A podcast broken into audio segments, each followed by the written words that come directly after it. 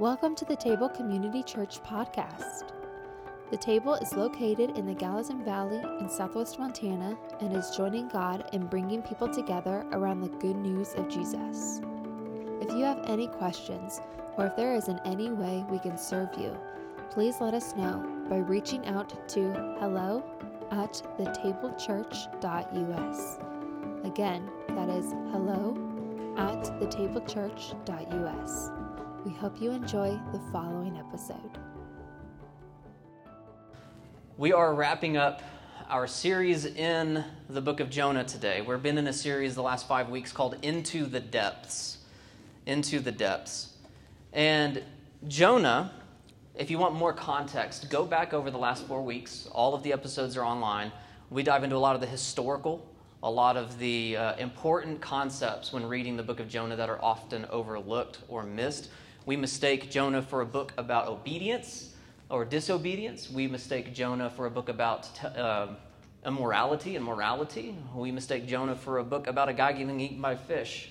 Um, those things are all important and they're all in the book of Jonah, but they are not about. That is not what the book is about. And today we end with Jonah um, and a big question mark. The way that the author abruptly ends Jonah is meant to make us go, What? So, it's a very important series, a very profound book. And so I'd encourage you to go back and listen to it if you haven't done so already. But in short, Jonah exposes the depths of our need for God's mercy and grace. Whether you are religious or non religious, whether you are uh, spiritual but not religious, whatever, however you would define your walk or trajectory at this time, Jonah is about revealing your need, my need, your neighbor's need for the depths of God's grace. To swim in those waters, to sink in his love, but Jonah often doesn't do that. Today is Palm Sunday, and we on purpose made it so that we would go through this text on today because here's the interesting thing is that today, Palm Sunday, this is when Jesus gets on a donkey, rides into Jerusalem the donkey is a symbol of peace. It's not a war horse, it's a peace horse. And so Jesus is riding into the city looking for peace. The irony is that Jonah is leaving the city, hoping for destruction. And what's interesting is the irony is remember, Jonah's name means dove, son of faithfulness. And the dove is the symbol of peace. So, whereas in Jesus, peace is riding in on a horse, the dove of peace is flying away out of Nineveh. It's important to see those contrasts because we're going to make a decision in our lives whether we are going into the city or out of the city, whether we are riding in with Jesus or whether we're flying out with Jonah. Palm Sunday is asking the question will I go in or will I step out? And so keep that in the back of your mind, and we'll land there as we spend time uh, walking through this today. But for now, um, let's go ahead and jump in. Jonah 4, verses 1 through 11. Jonah chapter 4, verses 1 through 11. And it says Jonah was greatly displeased and became furious. He prayed to the Lord, Please, Lord, isn't this what I said while I was still in my own country? That's why I fled towards Tarshish in the first place. I knew you were a gracious and compassionate God, slow to anger, abounding in steadfast and faithful love, and the one who relents from sending disaster. And now, Lord, take my life from me, for it is better for me to die than to live. The Lord asked, Is it right for you? Do you have reason? Why, Jonah, are you so angry? Jonah left the city and found a place east of it. He made himself a shelter there and sat in its shade to see what would happen to the city. Then the Lord God appointed a plant, and it grew over Jonah to provide shade for his head, to rescue him from his trouble. Jonah was greatly pleased with the plant. When it came when the dawn came the next day, God appointed a worm that attacked the plant, and then it withered. As the sun was rising, God appointed a scorching east wind. The sun beat down on Jonah's head so much that he almost fainted and he wanted to die. He said, It is better for me to die than to live. then God asked Jonah, Is it right for you to be angry? Do you have good reason for this anger? Why are you so angry about this plant? Yes, it is right, he replied.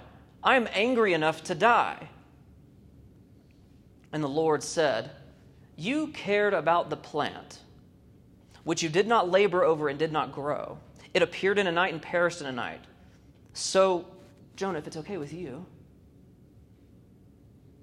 may I not care about the great city of Nineveh, which has more than 120,000 people who can't distinguish between their right and their left, as well as many animals. The end. You're supposed to chuckle. The last word of this book is about animals. Like, what happens? It's a very strange text. If you go to many children's Bibles, they leave this chapter completely out of the children's Bibles. They don't know what to do with this chapter. It's unfortunate because it teaches us how we can process our anger with God. It teaches us about having honest conversations with ourselves and with God. So it's important that it's chipped out, but people just don't understand what to do with it. It's hard to communicate these concepts to kids, and so we're like, oh, we'll just end it with chapter three where everyone gets saved and then it's the end of the day. That's not the book point of the book of Jonah. So let's, let's dive in. A, a, couple of years ago, in 2015, I read an article by a pastor I follow named Scott Sauls. He's a part of the Presbyterian Church out in Nashville. Um, he's kind of a disciple of Tim Keller, a solid guy. I really enjoy his work, um, encourage his work to you all. Uh, he wrote an article where he talked about one day at church, some guy comes in, has kind of a downcast look, and he approaches and said, What's going on? And the guy said, I'm just curious if there's a place for me here. And I said, Why do you say that? And then this guy, apparently, he had just gotten out of prison for some violent crimes, some intense things happened in his past.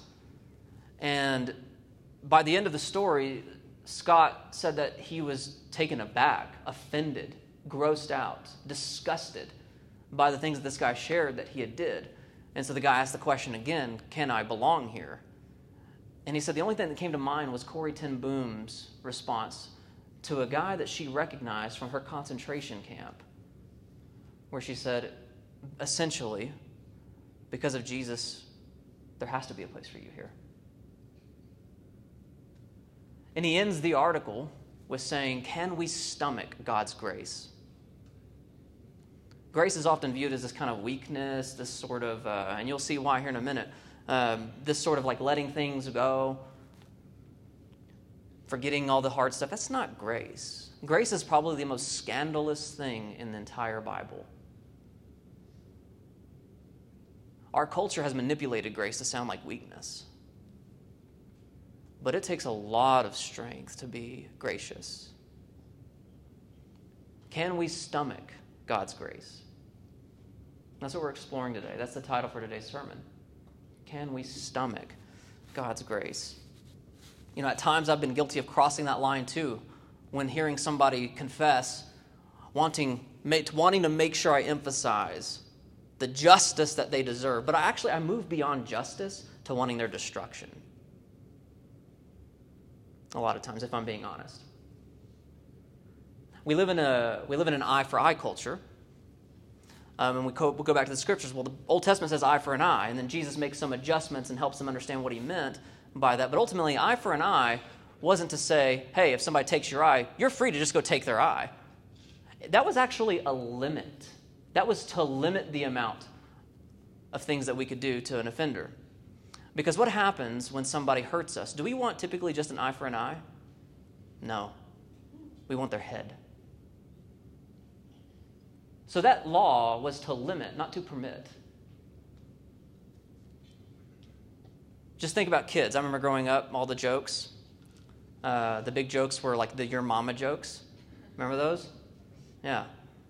When somebody would say to you, a your mama joke, you would never respond, well, your mama. No, you would say, and your daddy, and your sister, and your brother, and you would just go on because eye for an eye is not enough. So that doesn't work out. What do we do? Well, we have to swallow the hard pill of grace that God gives. And so we're going to look at this in three questions. The first one is this How can we relate to Jonah? How can we relate to Jonah? Keep in mind, Jonah's a mirror. Go back again and listen for more information on that. But we have learned that Jonah is a mirror in which we look to see the depths of our worst tendencies in order to expose the depths of our need for God's grace. If we read Jonah and we begin to sneer at Jonah, we have fallen into the trap of being Jonah. It is a mirror. So we're supposed to hold it up and go, how can we relate? Well, notice Jonah is, Uh, in this opening, Jonah is greatly displeased. And the reason being is because Nineveh has repented. And notice, he's not outside of the city yet. He hasn't left the city yet when he's angry. This means he's watching tangible changes happen in the city. And so in the chapter 3, when it says that the king said, Remove the violence from your hands, this is Old Testament language for talking about the social structures that we inhabit. Things that cause injustice towards others, building systems and things in place that tend, tend to put people down, lift certain people up, and marginalize the poor and treat people awful. This is anytime you use the you find that word violence, it's often found in that context in the Old Testament. And The prophets riff on this all day long. And so Jonah is seeing a whole city of people like Zacchaeus's taking their money of the things they wrong and handing them back to other people, wronging all the rights, going back, making restitution. He's seeing these changes take place because repentance is not just an inner thing, it has to be outwardly expressed. It's ironic, again, the last thing Jesus does before entering the city of Jerusalem is meet Zacchaeus, and Zacchaeus goes and makes things right. And here you have Jonah seeing a city of Zacchaeuses, and he's angry. The language indicates being consumed by or possessed by anger. And so let's ask the question at what and why, because this shows us how we can relate. Well, the text says that God is compassionate and merciful here. The word compassionate is only used of God. It's only used of God. Compassionate and merciful. It's only ever used of the Lord. Now, this word merciful, it conveys tenderness. There's a tender aspect to mercy. It's actually related to the word, the Hebrew word for womb. For womb. It's almost like mercy is life giving.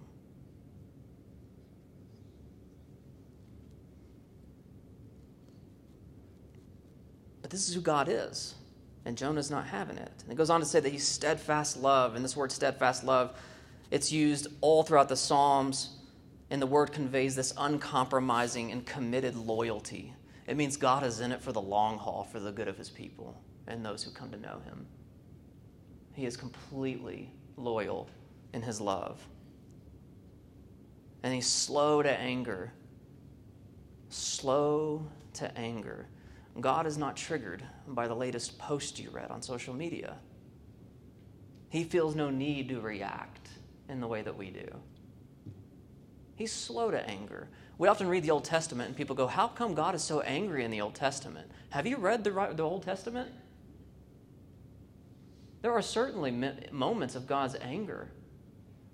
But to just say that God is a God of anger in the Old Testament, you have radically misread the Bible. More controversially to me is why he's so patient. Think about, the, think about Israelites in Egypt for 430 years. That's a long time. Think about the hundreds of years given notice before the flood. That's a long time. We often capture the moments of God's anger, but forget the entire context of how long this has been going on. So the question might be why is God so patient? Perhaps we need to read a little bit more closely. God is often pitched as this angry God and as if anger in itself is a bad thing. Anger in itself is not a bad thing. It is an emotion given to us by God to let us know that something is off. It's the direction and the manifestation of the anger that really matters. And does it consume us?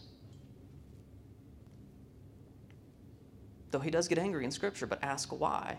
Now, this text, it's ironic that Jonah is using this text because he's quoting out of Exodus 34 6 which is when God has delivered Israel out of Egypt, and their mere existence as a people is because of God's compassion and grace.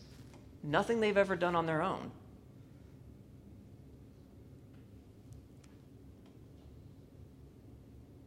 Now we look at this and we go, what the heck? Why is he angry at this? And it says, God is the one who relents from bringing disaster. Now, it's, I want to be clear at this moment. God is very clear in Exodus 34, if you keep reading on, if you keep reading on, the last half of Exodus 34 6 talks about God's justice. He will not let wickedness go unpunished. He will not. But He's a God who loves to relent when the wicked repent. His aim is redemption, not destruction. Jonah's angry at this.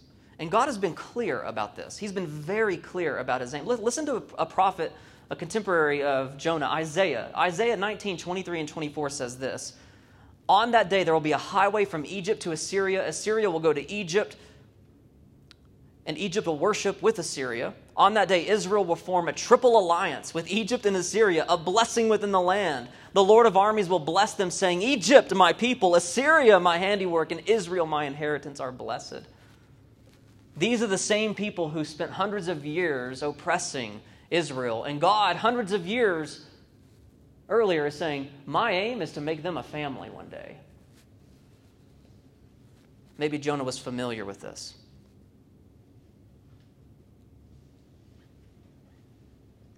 God has been cleared. So, what about us? How do we relate? Again, the first one is consumed by anger. Do we know anything about this? Consumed by anger? Sociologists are calling our current cultural moment the, out, the, the age of outrage. 84% of people that took a poll last year said they are far more angry than they've ever been. 84% of the people. And so anger kind of leads to this irrationality. Jonah's anger is consuming him to the point where he no longer even wants to exist. And some say he's just being dramatic, some say he's tired. The point is, is being consumed by anger in an unhealthy direction, moving away from Nineveh instead of towards it, will result in a withering disposition in our soul. We will wither. This is what anger does. It consumes us to the point where we only focus on us. Fun story from uh, my son's baseball game yesterday.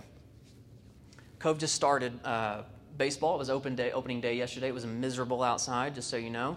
Four hours, a double header, um, and we're all tired. Well, Cove gets up to bat, and the first time he, he bats, he strikes out. He strikes out. And he's very upset about this. And so the next time he gets up to bat, you could tell. He just had that look in his eye. You know, like he started gripping the bat real hard when he stepped up. He even like hit the plate you know, and did this and this. And he was ready. I mean, he was clearly upset and he wanted he wanted a second chance here at this. Well, first pitch, he gets nailed in the foot. And you can hear it. I'm sitting behind home plate with all the player, all the players' parents from both teams, and we're all going, ooh. Cove got hit in the ankle, and the, the umpire said, Batter, take your base. He looked at the umpire and goes, No. Cove said no, and he got back in the thing, and the, and the umpire was like, What? And everyone's like, What's going on?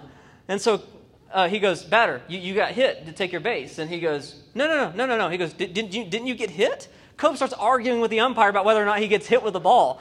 Cove's like, I, I didn't get hit with the ball. I'm, I'm fine, I'm fine, I'm fine. And the coach was like, What the heck do I do? And so he's like, All right, I guess hit. I, I, like, get, continue. Because they're getting into this argument whether Cove got hit or not.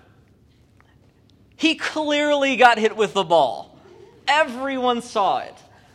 But he was consumed with his, with his what he wanted to do in that moment. And he wanted to hit the ball. And sure enough, he got a hit.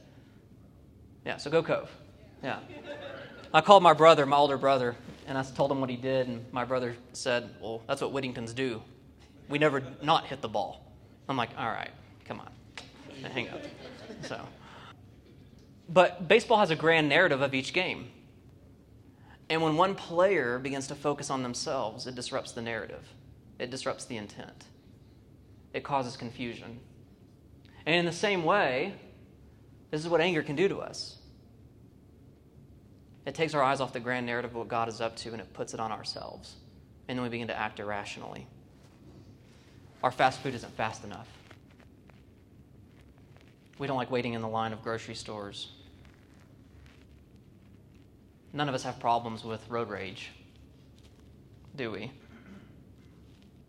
it consumes us. Two thirds of people report become, be, being controlled by their emotions rather than being able to control that and think through it and process it. Our culture is such an immediate, instant pot culture that we don't have the emotional toolkits available to us to process why we are angry, what we are angry about, and so therefore we get consumed by it. So maybe that's part of Jonah's problem. He's just so consumed by anger. And I think we might be able to identify with that. What about consumed with pain?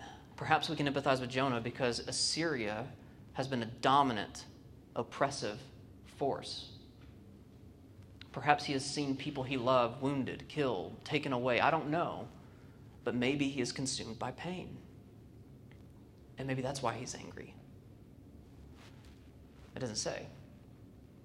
I remember a couple of years ago when we were meeting here, I gave a sermon on grace and forgiveness, and I remember you, sometimes you can just like focus in with somebody. Sometimes you find people that are tracking in the teaching. You just kind of spend some time with them as the pastor. Just you can kind of engage them. You just know they're paying attention. There's one girl, but she was just shaking her head, getting visibly frustrated. And before the end of the sermon, we hit kind of the climactic moment. She stood up and she left. She could not take it anymore. And the reason being, later we found out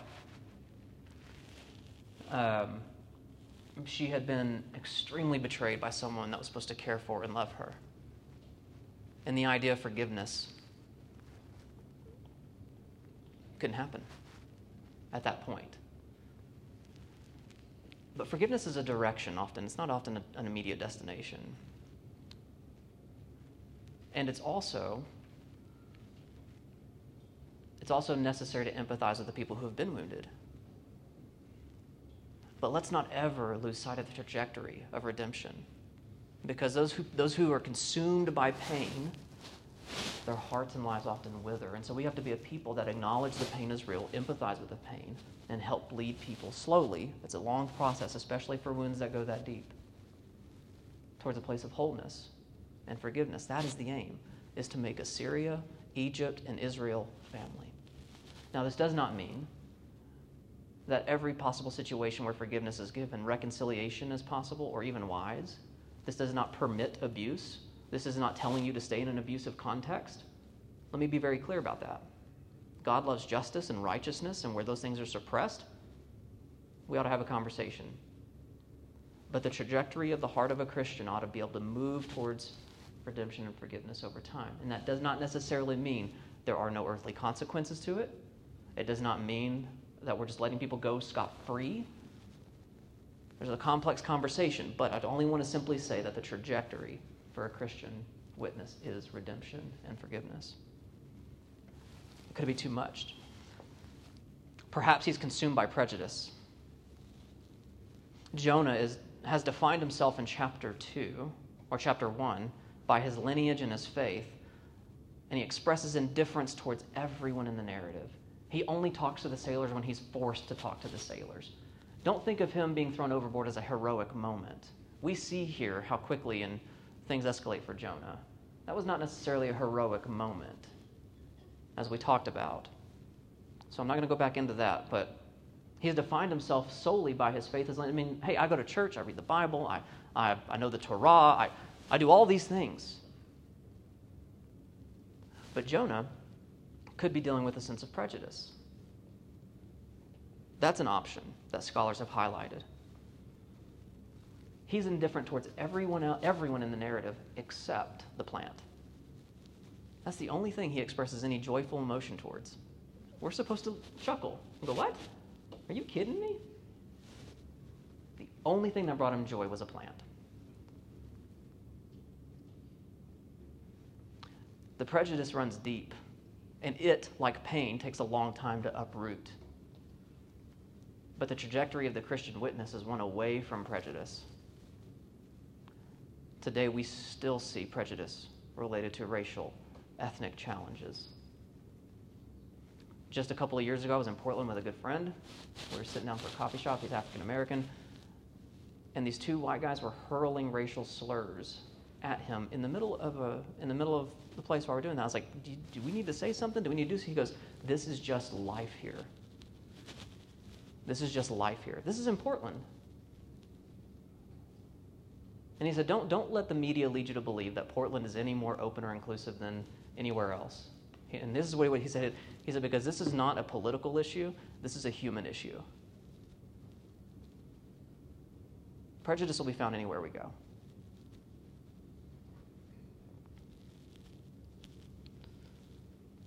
And we often look at the, the trajectory and we say things aren't as bad as they used to be. Often just go spend some time with people in minority communities. And just because you don't see like the major things like death every single day doesn't mean there's not minor infractions that are still highlighting prejudice. This is not a political comment, this is a theological one. Our depths of sin are so deep that we try to find differences to divide around and to keep us distant from one another. If you have a good theology of sin, that's where it should lead you.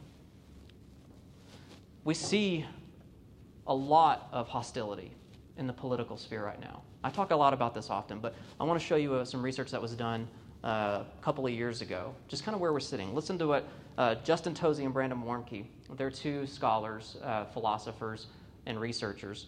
And they, they set out, they surveyed, they took up all as much evidence as they can, and this is where this is what they found in all of their research. Um, about the divide right now between Republican and Democrat or people on the opposing sides. Listen to this.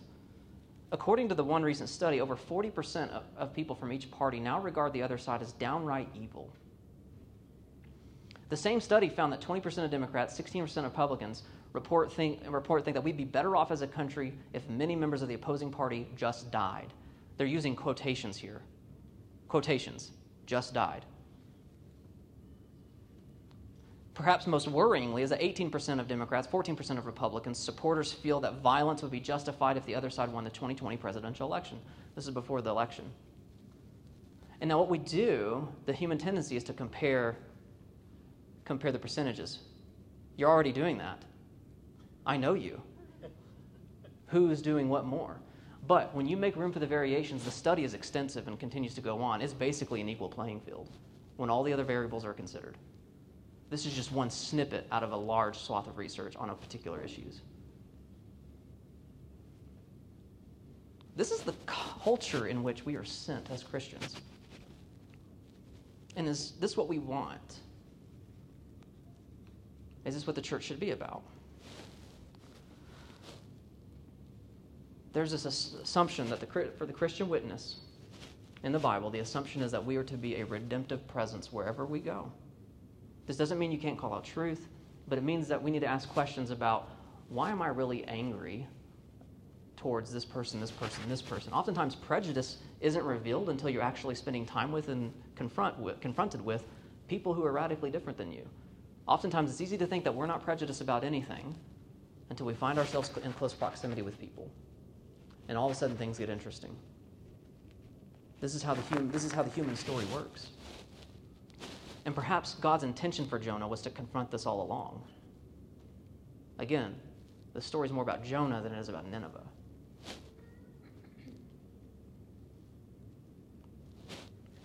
Maybe that's what's going on with Jonah here. Why is he so angry about God's character? And so, this is the second question How does God challenge us in this?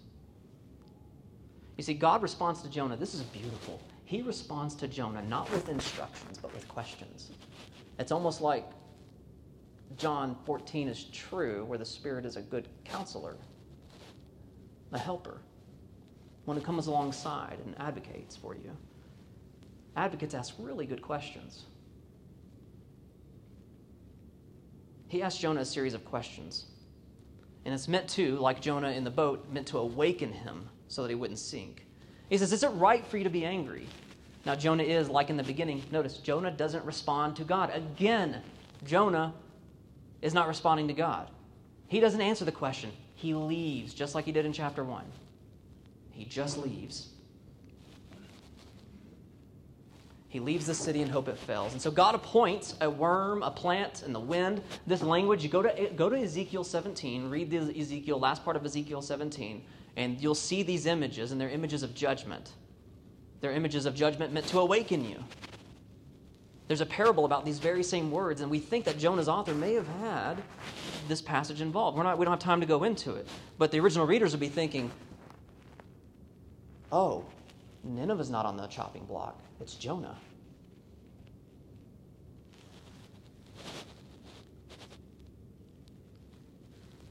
And what these lessons about the plant, the worm, and the wind are about is to show us how things wither in our life when we are living lives not with grace and compassion, not aligned with God's heart and com- God's heart and will. The plant comes, he gets super excited. We're supposed to see kind of the emotional up and down of Jonah. What's making him happy is very self centric. He's not concerned about anything else. But he's being judged by God and hope to awaken him, revealing to him the depths of his human heart that he might say, Oh my gosh, I'm actually Nineveh. I'm actually the one that, this, that, we need, that we need to have a conversation about. This plant, worm, and wind. God sometimes strategically allows situations in our lives to get out of control that we may have a moment like this. That's something challenging for us to think about. But he's showing us what a life without grace and compassion looks like. We wither. That's what Jonah's doing. He's burning. He's, and again, the irony, he wants Nineveh to burn, but he's the one with the sunburn. And the challenge that we are the challenge is that we're often so self-consumed, pleasure-seeking to the neglect of being concerned about what God's concerns are. Dealing with rooted hatreds and hurts that we have. If we don't deal with those, we'll be consumed by them, and then they lead us to a sense of distance from what God wants for us, and then we wither. And God says, Should I not care? Should I not shed a tear? Should I not shed a tear? Should I not weep for people who don't know their right hand from their left? This does not mean that they do not, they, they're not able to distinguish right from wrong. This is a Hebrew idiom that just means they're lost. They're lost. Not that they can't tell right from wrong, but that they're lost? Should I not care for those who are lost? Can we stomach God's grace? Many of you are familiar with the Poppy Day Massacre, November 8th, 1987. During this time, the IRA and Britain were at odds. It was intense, it was violent. And Ireland and Britain, just years of buildup. And during a British memorial service, IRA planted some bombs throughout this place. They said their intent was to go after the, the military, um, not the civilians, as if that's any better. But parade were civilians all over the place. The bomb went off, it killed 11 people, 10 civilians, and one police officer. Well, when the bombs went off, buried in the rubble was a guy named Gordon Wilson and his daughter, Maria. Gordon survived, his daughter didn't. And this is what he recounted with the news reporters afterwards. Now, just remember that we were under six feet of rubble, and I said to her, Are you all right? And she said yes, but then was continuing to shout in between other times I was asking her questions. Three or four more times I asked her, and she always said, Yes, I'm all right. But when I'd asked her the fifth time, Are you all right, Marie? She said, Daddy, I love you so very much. Those were the last words she spoke to me. I have lost my daughter, and we shall miss her. But I bear no ill will, I bear no grudge. Dirty sort of talk is not going to bring her back to life. I shall pray for those people, the IRA bombers, tonight and every night. And may God forgive them.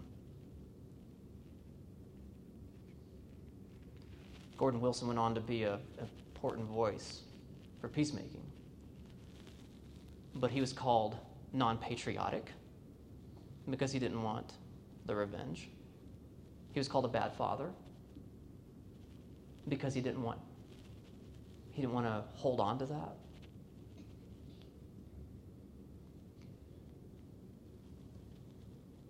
Can we stomach God's grace?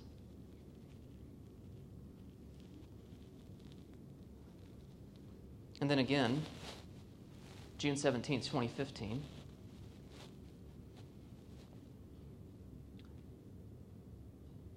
Dylann Roof walks into Emanuel African Methodist Episcopal Church, is welcomed, receives a handout, worships with this church for about an hour, pulls out his weapons and begins to fire. I believe nine people's lives were taken. He was a self-admitted, he's a self-admitted white supremacist. And in court he says he does not, he's not sorry. He's not sorry he did what he did. But when some of the victims had an opportunity to respond to him and look at him, this is what some of the victims' families said. Anthony Thompson lost his grandmother, Myra, and he said, I would just like him to know that I forgive you. My family forgives you. We would like you to take this opportunity to repent, to repent, to confess, to give your life to the one who matters the most, Christ, so that he can change it. Notice he said unconditional forgiveness. He didn't say, repent and then I will forgive you. He didn't say, repent and then you can have my, you can, you can do that. In, in this horizontal, complex space, he says, I forgive you. Now repent. Repent.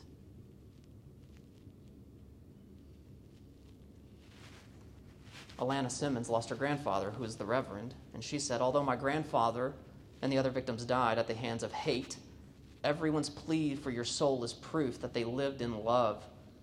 And Simmons went on to say, Hate won't win here.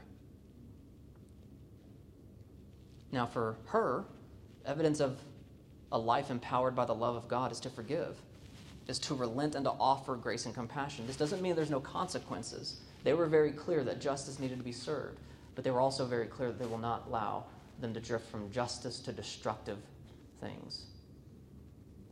Can we stomach God's grace?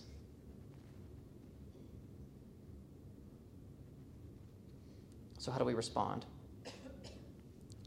If Jonah responds positively, we have no idea how Jonah answered the question. If he responds positively, this means he has to re enter the city.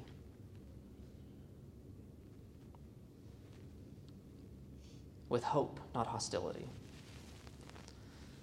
If you have your Bibles, go to Luke 19.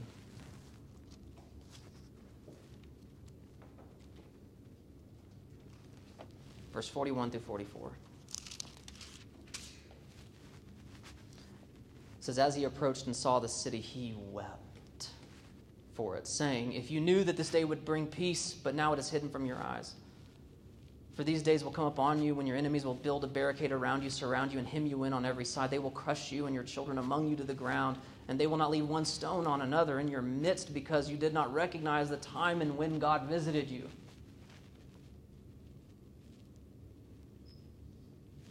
He's walking into Jerusalem the city that's supposed to be the light. And he says, the, Your walls are going to come crashing down because you have, you have refused to see the grace of God that has come into your life.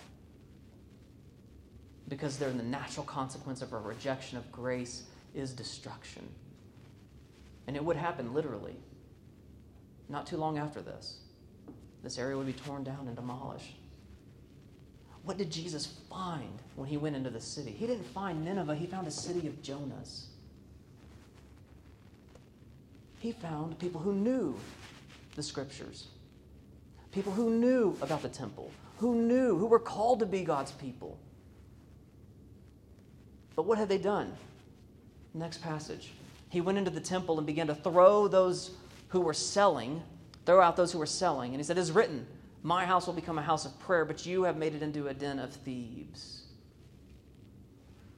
Jesus enters and he flips their tables because they are selling things in the marketplace. And the location of where they were selling was the Gentile court. What this means was there was commercial things happening in the space where outsiders were supposed to come in and worship. This was the space where outsiders could come in and worship. When Jesus is flipping tables, he's not only flipping tables in anger, he's flipping tables to make room for those in Nineveh who want to come and know him.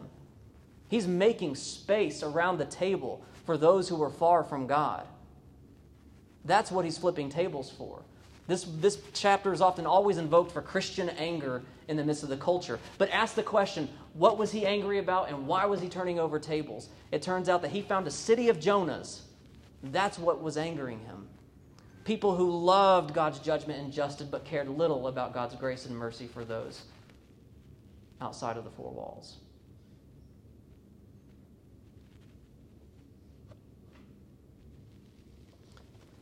He was turning over the tables that lineage and religiosity can save you.